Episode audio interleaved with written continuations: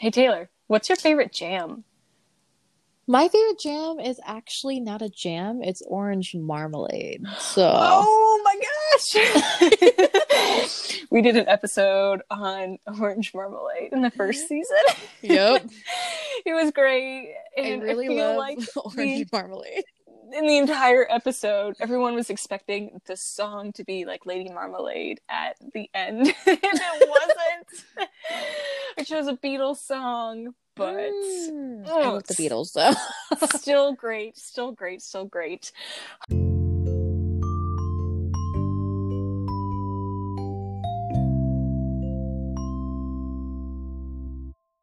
Everyone, and welcome to the Jam of Fruitful podcast. Fruitful discussions through the eyes of a Catholic millennial. My name is Emily, and welcome to our discussion today. Woo! Um, so Yay. today, today I sit down with a good friend of mine. Her name is Taylor. Taylor, welcome to the podcast. well, thank you for having me on here. Beautiful. Can Taylor, can you tell us a bit about yourself? You know what's Yeah. going on in your life, and um, yeah, Yeah. Okay. So, hi everyone. My name is Taylor Townsend. I just to give a kind of general idea, I am just a classic Catholic kid. You know, 24 years old, growing up right now. Um, right now, I'm kind of hanging out in Indianapolis, Indiana, especially with my wonderful fiance of mine. We just got engaged about a month ago. congratulations. Thank you. It's been very exciting, very uh, odd to try to figure out how to do weddings. I don't know what I'm doing right now. Um, but outside of that, like on my own individual scale, like some things I really love is like storytelling, and I'm really into movies and writing stories, and I especially love like putting that out into the world via social media or video or paper. And right now, I have two businesses, um, and one of them specifically is dedicated to storytelling of all kinds. So, video, photo, and social media work. So, Mhm. yeah, my big thing is just really getting the word, whether it be capital W or lowercase w, out there so the world can feel included. So, Yes, beautiful. All right, so I'm excited because the topic today for our fruitful discussion is something that I love when it comes to storytelling. Um, But before we get there, da, da, da, um, I just want to do like a little recap about where we've been and where we're headed, um, especially in this new season of the podcast. Um, so if you're listening um, for the first time or if you're a returning listener, thank you so much for joining today. Um, it has been a hot second since our last discussion. We Mm. wrapped up season two in May about how beauty saves the world. Um, and honestly, there's been kind of a lot that's happened, you know, in the past, like, you know, four to five months. Um, we're still in the middle of a pandemic. Um, everything has been canceled concerts, sports, um, some weddings, even. Um, um, many weddings, I know for some friends, have even postponed their weddings to um, next year. mhm. Um, there's been some natural disasters, uh, you know, some wildfires, hurricanes, uh, land tornadoes in Iowa. So prayers Oh. for everyone right now that um, you know has been affected by a natural disaster. Um, we've also had a lot of racial uh, inequality and injustice happening, especially here in the United States. Um, so just prayers, um, especially for peace, peaceful hearts and peaceful minds. Um, and to top it all off, it is an election year. Yep.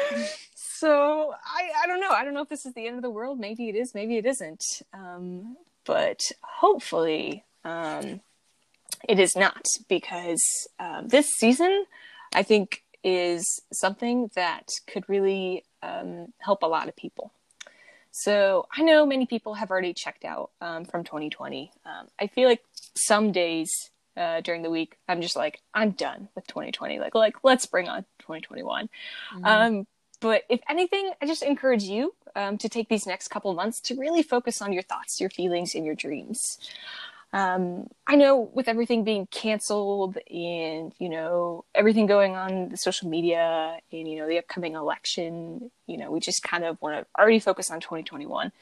But especially um, in this time, just really kind of take a moment and you know look back at um, where you've been and what type of person you really want to be.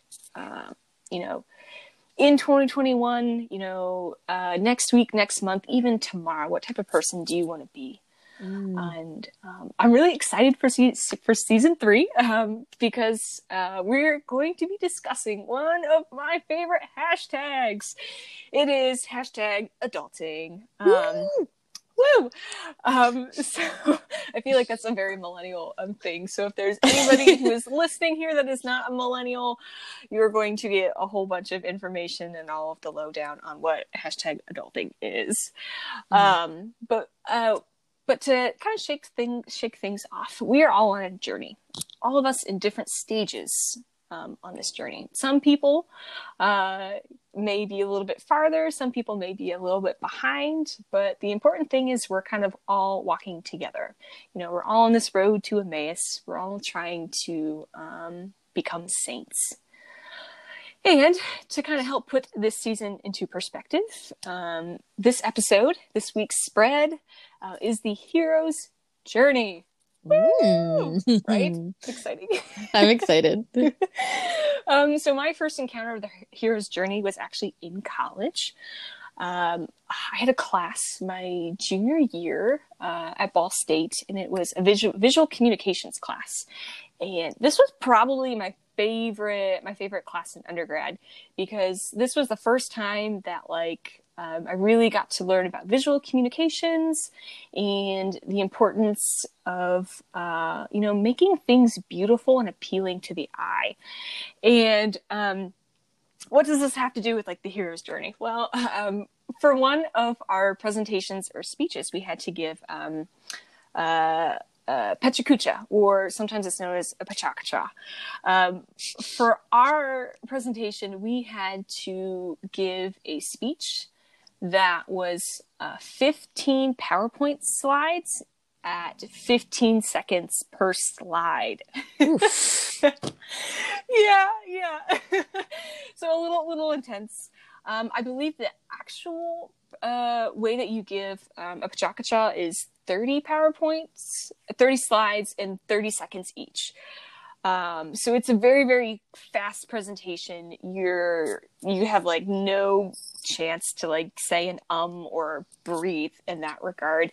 Mm-hmm. Um, but I remember for my um, I did the hero's journey, but I did it to the character of Rey from Star Wars, um, which was amazing. Was yes. So and um, it was a lot of fun. I loved finding like the, the images to go with it from the film. And um, this was the time when I was just kind of getting over this fear of public speaking and I was uh, learning to speak about things I was passionate about. And I think for a lot of my classmates, they had no idea how, you know, big of a nerd I was. and then that like presentation just like completely like changed everything.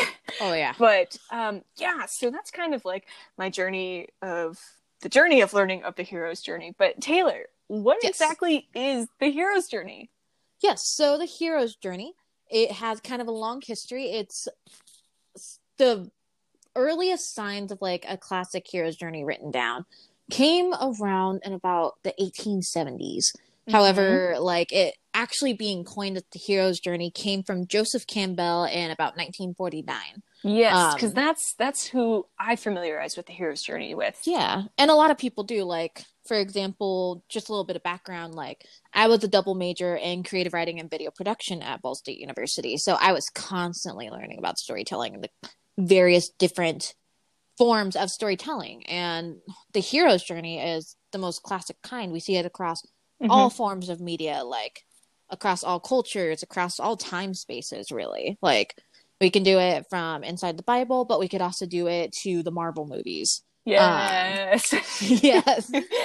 that might be in a different episode at a different time. oh yes, please. Like if you straight up give me all the stories. Um but yeah, the hero's journey itself is essentially this idea that someone is chosen to basically leave the world that they know and go on to this tremendous journey of spectacle and action and adventure mm-hmm. um, only to face trial and trial again until they are able to overcome everything and kind of reach the end of the tunnel, for lack of better words. Mhm. And they are able to come back home in triumph, knowing that they completely went through this journey and changed because of it. Um, in Joseph Campbell's original structure of the book, The Writer's Journey, um, he had 12 different steps. However, throughout Yep. the years, it constantly expands and shrinks.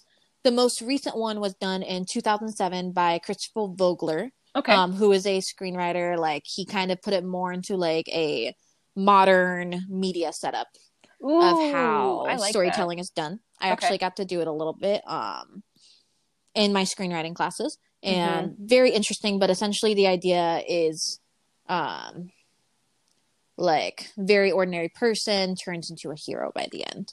So yeah, that's kind of an idea of how the hero's journey works. Like Okay. you can kind of put it across anything, though. Interesting. All right.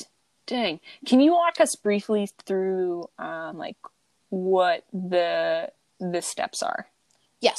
So I'll kind of there's I'm gonna go with the classic twelve steps and kind of just go through that. Um, Okay. Uh, yeah. Some of them are going to be self explanatory, and I'll try to expand a little bit on the ones that aren't. Mhm. So there's number one, the ordinary world, like just how life is. Like for now, in this example, just be like the world normal. This is how we know it. Number two is the call to adventure. So the idea that something pops up, whether it's a message or a person or um, an action that happens that calls the person out of their ordinary world. And a lot of times the character goes into step number three, which is refusal to call. They're like, I'm too normal. My Mhm. world is comfortable. Like, I would rather stay here. let me Um, let me sit on my couch. yeah, let me be the couch potato that I have been destined to be for the rest of my life.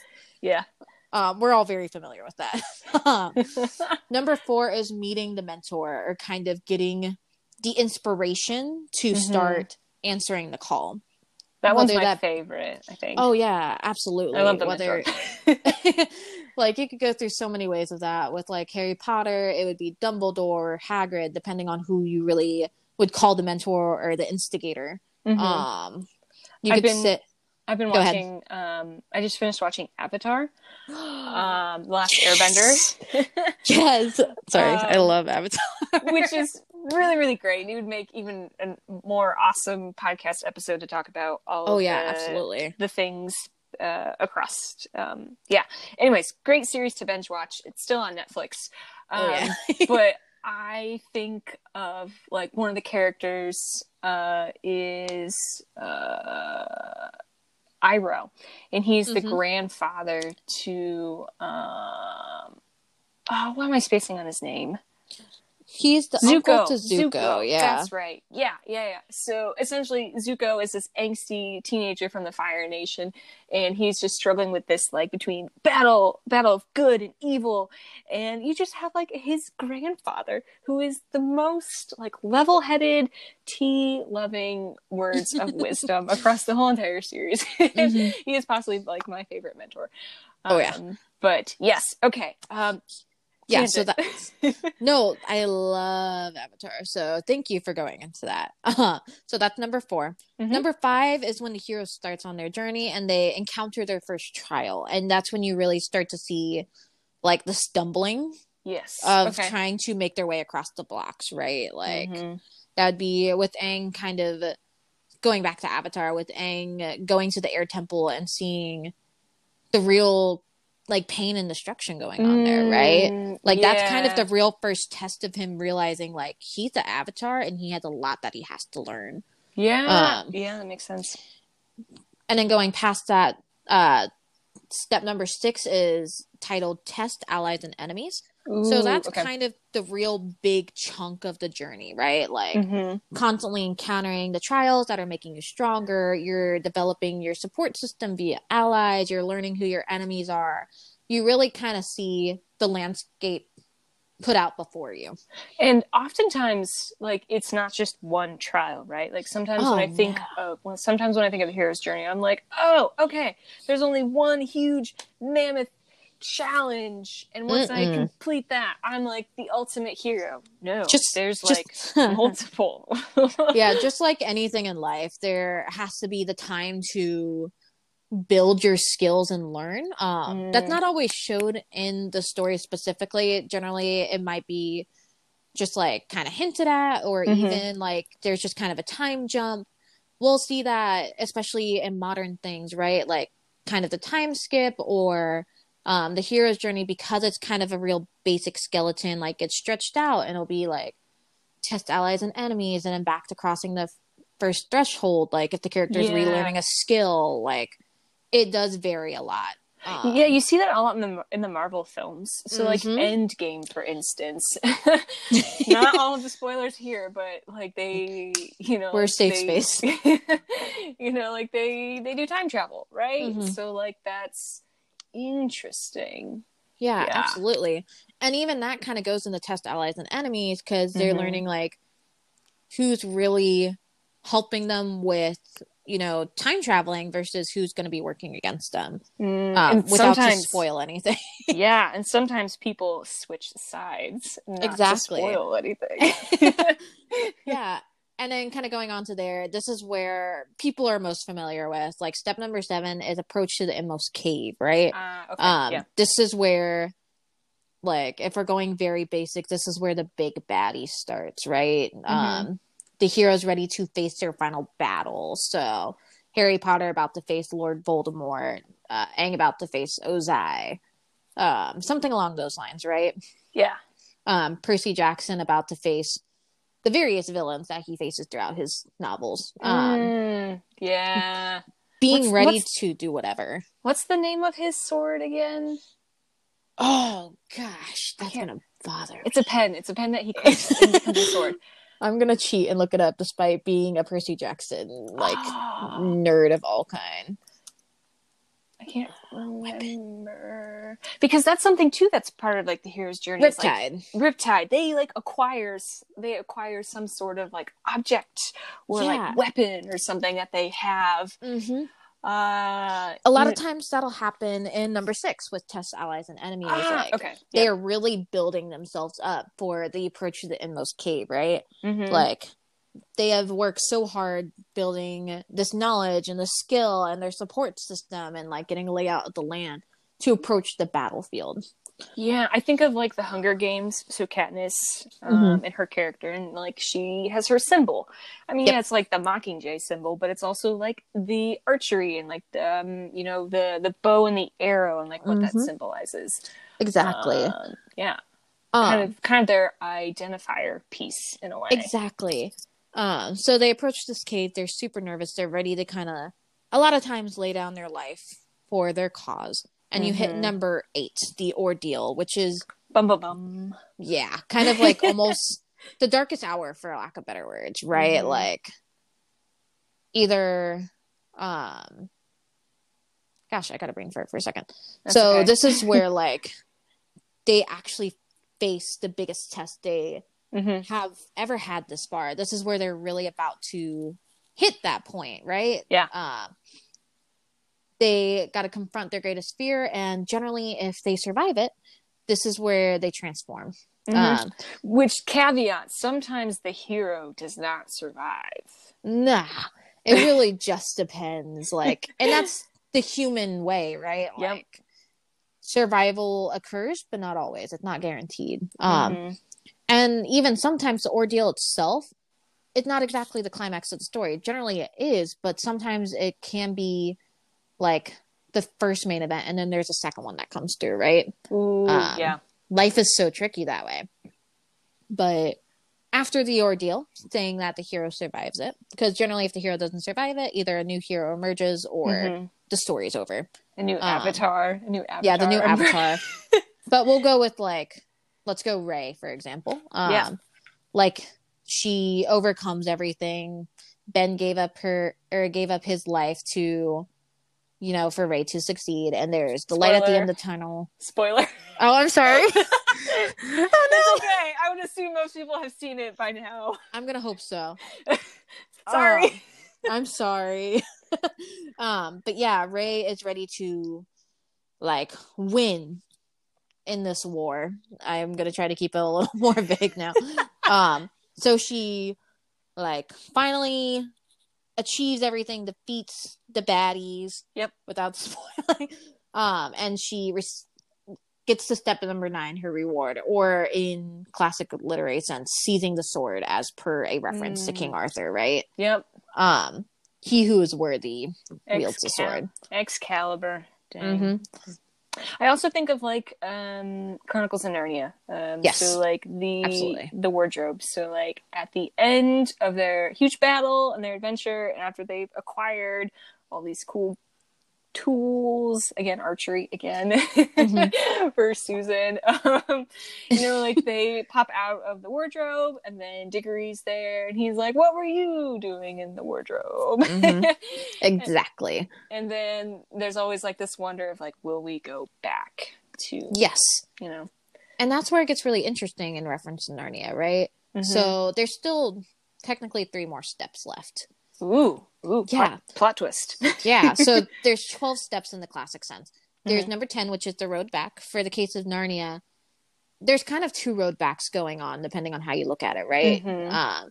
Because I'm also connecting Prince Caspian to it because I love both the movies. yeah The road back is essentially the journey back. So they have to be able to make it back home as well. You can't just go one way and not expect trials with the other way, right? right yeah Um, unless you've completely destroyed everything in your path, which a hero does not, because they are good and righteous for the most part. Mhm. Unless you really want to delve deeper into storytelling and the idea of like an anti-hero, which we won't do today because that's a whole bigger chunk of storytelling. different episode that's a different episode. Um, but there's more dangers on the way back, right? So, for example, for Narnia, like they got back home, but the road back is actually them returning to Narnia Mm, and the trials that they face, right?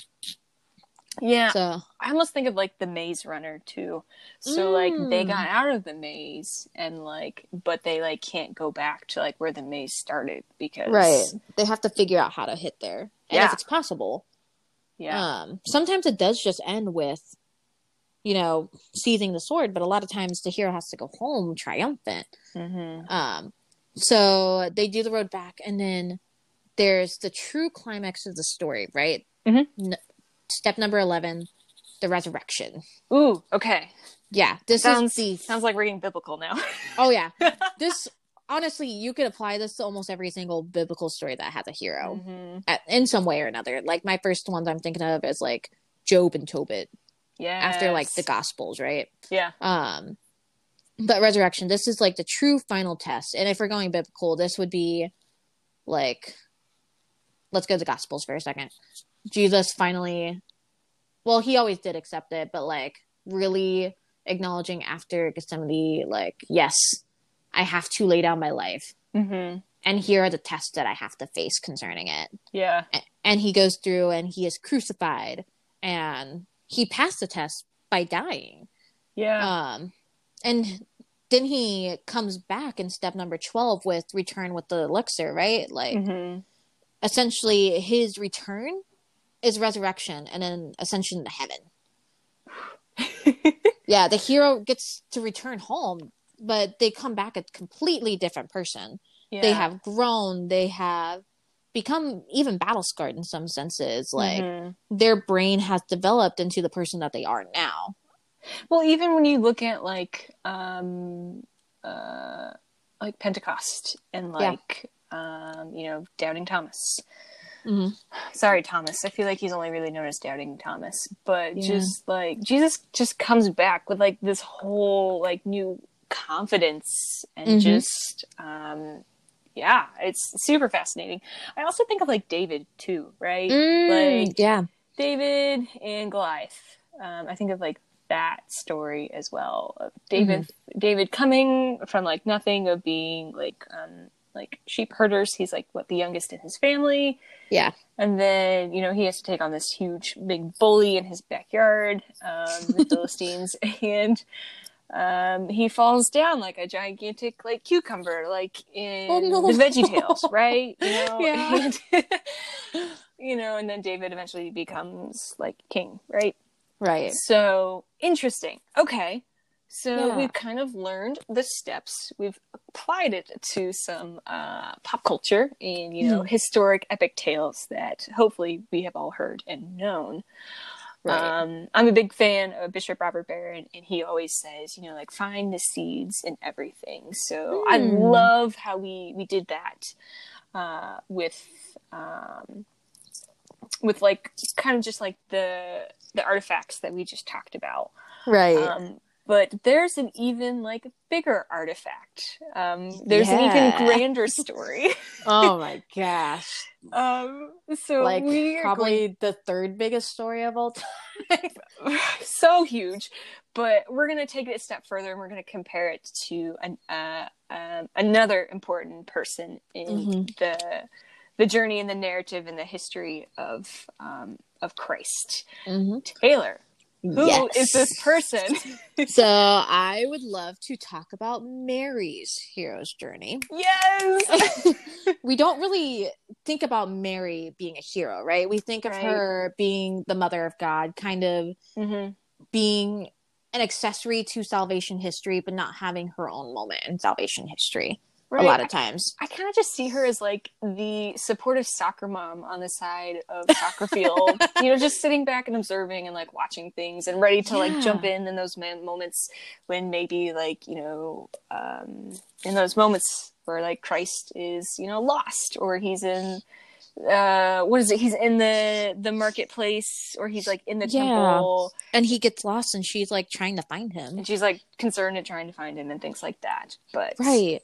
Yes But like all biblical characters, like all people, um, I had a former priest of mine say to me, everyone has their own role to play in salvation history. Ooh, right? snaps Yeah. Thank you, Father Brian Dorr. Um, but Mary has the exact same kind of thing, right? She has her own Mhm. story that's a side story in all of salvation history. Mhm. Like before, you know, the angel of God came down and was like, "You're gonna have the savior of the world. Like that's gonna be your baby." Like she was just a very ordinary girl about to marry a man named Joseph, right? right 'cause she would've Very been about- simple girl. she would have been about what like 15 Yeah, I think the estimations were somewhere between 14 and 16. hmm you know, very young girl. This is almost like YA trope by this point, like very young adult novel, like teenager called to glory. yeah Um, but yeah, she is called to do this most amazing thing and to grow with the savior of the world. Like, even though she's technically an adult, Mhm. you know, between the ages of 14 and 16, according to times, she was going to be growing on this journey from this, you know, very faithful small maiden to the mother of God. Like, right that's a huge jump. That's from like going from zero to like 756, right? Mhm. So she says yes with full confidence and probably honestly being human, a little bit of nervousness, like very Mhm. confident in the decision, but worried about the trials along the way, which is very understandable. and she she could have said no I mean, yeah, there was no pressure. Like, this was all on her own decision, right? mhm. Because if that was the case, God could have waited for the next incredibly faithful person to come along and be like, nope, that's true you're actually going to be the mother of the savior of the world, right? But Mary, Mm-hmm. fully confident in the journey, um, said, said, yes. said yes she said Yeah. yes she said yes. Like that was her fiat. That was Mhm. her acceptance to the call of adventure. Like she didn't even have a refusal to call. She probably had like a little bit of nervousness and she like wondered, but there was never like the full sense of like I'm not going to do this or I am doubting the decision, right? right and that, that all changed when she was visited Right. by um by the archangels so Mhm. so that was So- more like her just like okay Like I I'm going to gave- do this. like i'm gonna do this i'm committed Yeah. So uh, crossing the first threshold like was having the baby, right? Like Mhm. baby Jesus was born in a major because there was no place to stay. Like Yep. she was not comfortable. Well, she was not physically comfortable in terms of like laying on hay. She did not have childbirth pains, which I'm very jealous of. Um, but she had to, you know, give birth in very unusual circumstances. Mhm. well and, And they, then- had, they had to escape too Right. And then they had to escape to like achieve safety. Like that is Yeah. also a very hard first threshold to achieve. And along the way, like she was constantly encountering, you know, tests of like losing Jesus in the temple. And like I'm sure there were trials that we're unaware of of like raising the Son of God, right? Like That's true. Jesus was both a kid and God. So like she had to teach him basic human things, hmm but also realize like he had infinite knowledge that he might have not even been aware of as a child, right? Like Right. we don't know where that kind of growth was for Jesus growing up. So it's very interesting. She had to kind of learn to be a mother to both a small person and a very big person at the same time. Mhm. Um, and she was learning like the enemies of sin and doubt. Like she and Jesus never experienced it, but she probably saw it with Joseph at times, you know, like he was not born perfect. He was born as a very righteous man, but he was, you know, fully human, Yeah. born with sin. So, like, And and almost I feel like her biggest uh, like her biggest battle would be like watching her son be crucified. Like right. And that's kind of where like the ordeal comes in, right? Like, yep. she's realizing he's starting to hit the point in his ministry where he's going to have to start realizing and accepting that he's actually going to lay down his life and get crucified and died. Yeah. Like, that is nerve wracking. And even Jesus has that, right? He Mhm. had that moment of not even doubt, but just fear. Like, if this has to happen, it will be me, Lord. But he even admits, like, he's scared. And that's very fine. And Mary's scared, right? Right, which are all Like- like, normal human human Yeah. feelings, right? their human side comes out so much at steps seven and eight with the approach to the inmost cave and the ordeal. Mhm. And then, you know, black hour, like Jesus is dead. And it kind of stretches out because it's those whole three days that he's dead, and she has to be confident that he will come back to life, but she's also seized with grief. Like, Mhm. she literally just saw her son die and even bleed out to a point, right? Right, yeah. Like that is traumatic no matter what kind of person you are. because I feel like the motherly instinct, you know, Mhm. is just like you want to do everything for for your kid, um, Mm-hmm. you know, for your child, um, because it's that that sacrificial like love in nature, right? Because Oh, you look yeah, at you look at um, Harry and his mom from Harry Potter, right? Mm-hmm. How like um, she died, but like she self sacrificed herself to protect Harry, right? You know, And- Honestly, that's probably the biggest sacrifice for her of all. Like Mhm. she would probably absolutely want to switch places with him, right? Like yeah, all loving moms would absolutely switch places with their child if it meant their child was going to live another happy, Mhm. you know, 20, 30, 50, 80 years. yeah, But that's not what salvation history called for. And Mm, her part was mhm. to be there at the foot of the cross, watch him die, and know that he would come back. right, um, because she knew, Mm-hmm. you know, she totally knew. And it's so nerve wracking. Like, even if you're fully confident in the decision, it is nerve wracking to face something like that. Mhm. Um, and her reward was seeing her son come back, right? right, yeah. Um, seizing the sword was life coming back, the promise of resurrection, mm-hmm. like salvation achieved. Yeah. and then the road back is you know jesus's ministry and her following alongside him and like you know final resurrection and return with the elixir is his ascension and also her ascension like her Mhm. return to being the queen of heaven the general of the angels like the mother of god at her highest point like she goes from absolute simple maiden to one of the actually the highest under Jesus, the highest title of ranks among anything and everything in heaven. One of the biggest uh, Yeah. intercessors on behalf of her son. Like, Right. Like yeah. her return with the elixir is her being able to finally receive the recognition and title that she deserves for her role in salvation history. yeah. So, Dang. like, she has such a big, stretched out journey. And although there are people with Marian devotions, and there is a lot of study on Mary, we Mhm. never just think of her as a person and the story that she kind of had to go through. No, but she still returns now. Um, Yeah. in different ways. So her story, like, she's still on her hero's journey in a way. Yeah. And um, even which is cool to watch. Yeah, and even she kind of becomes, you know, step number 4 meeting the mentor. she kind of becomes a mentor for a lot of saints and a lot of people who have these like see the Marian calls, right? Mm-hmm. Like we well, see you, it with Fatima, you, we see it with Guadalupe, like yeah, Juan Diego, and then like the children at mm-hmm. Fatima. Mm-hmm. Yeah. Oh my gosh. Yes. like the call to change the world. Like mm-hmm. she calls and also becomes the mentor to instigate them to go on their own journey. Oh, hero's journey, Mary's journey.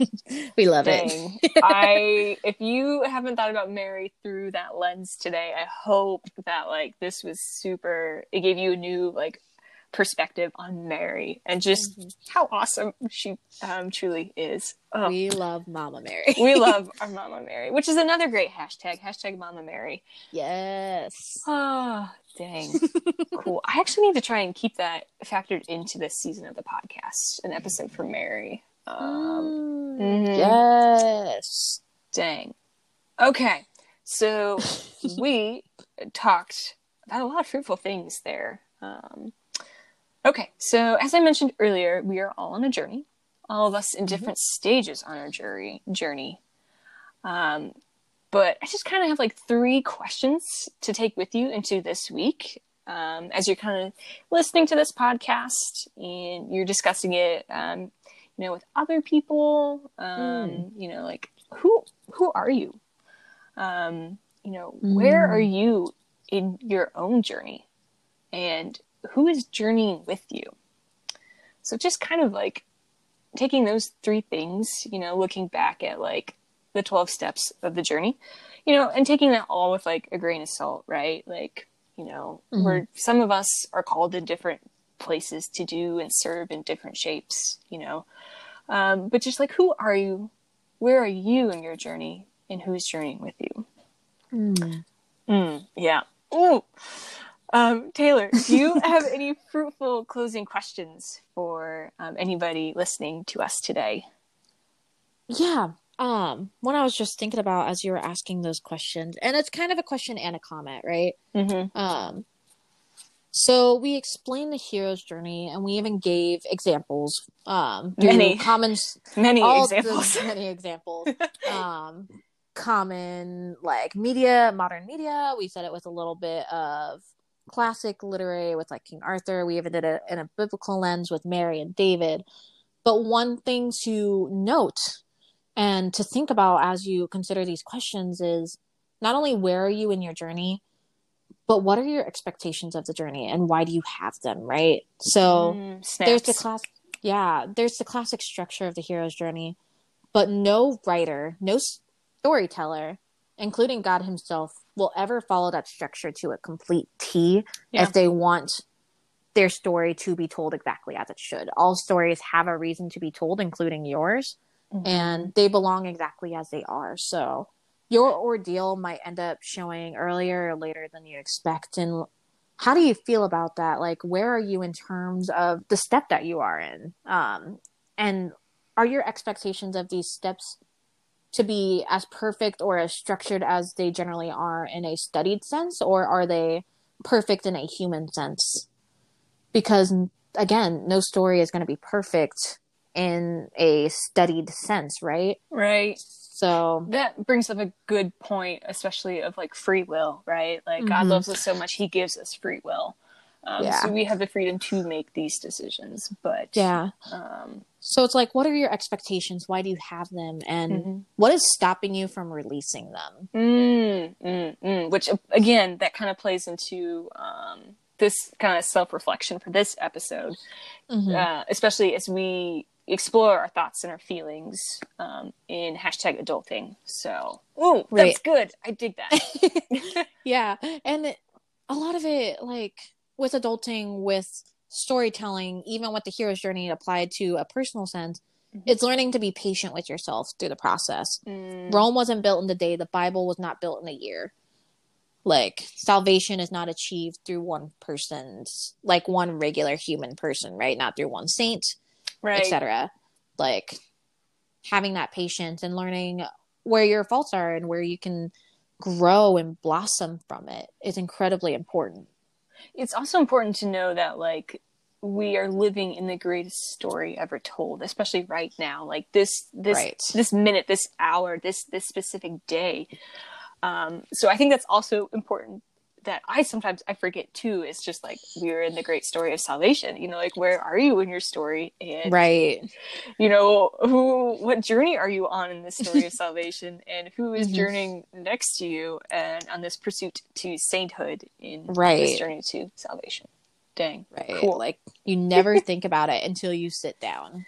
Right. Like you read the gospels and you're like oh this was cool. This happened like over 2000 years ago. I you know that can't i'm happen. not a part of it. I'm not a part of it. I'm just you know reading it. No you are a part of it. We are the extension of the new testament. And just like we gotta start realizing that and realizing we're heroes mm-hmm. but we're all heroes not just us singular.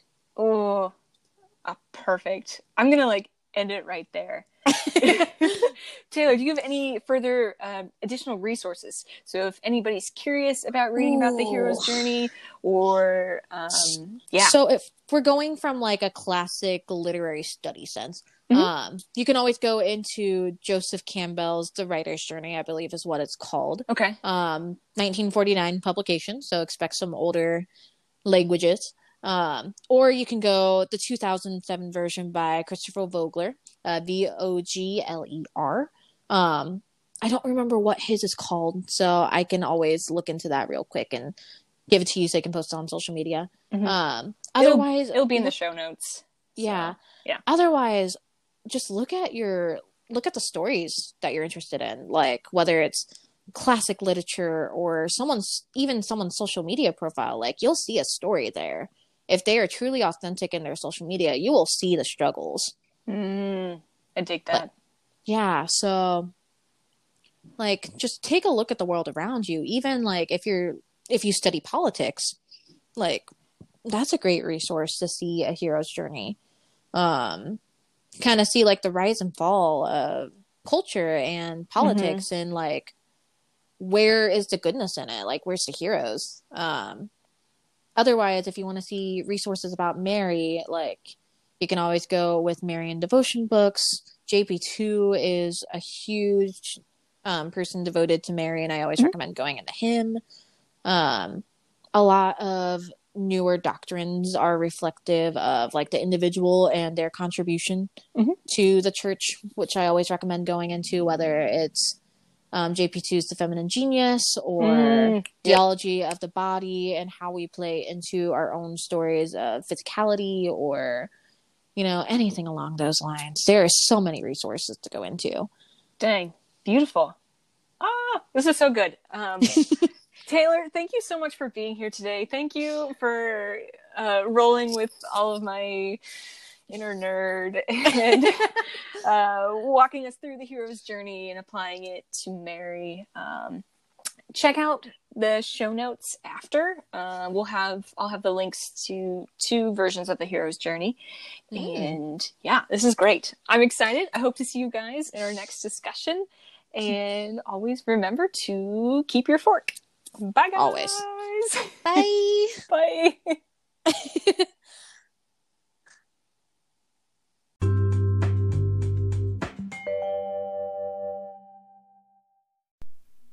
Thanks for listening to today's episode. If you don't already follow us on Instagram, search jamma.catholicpodcast.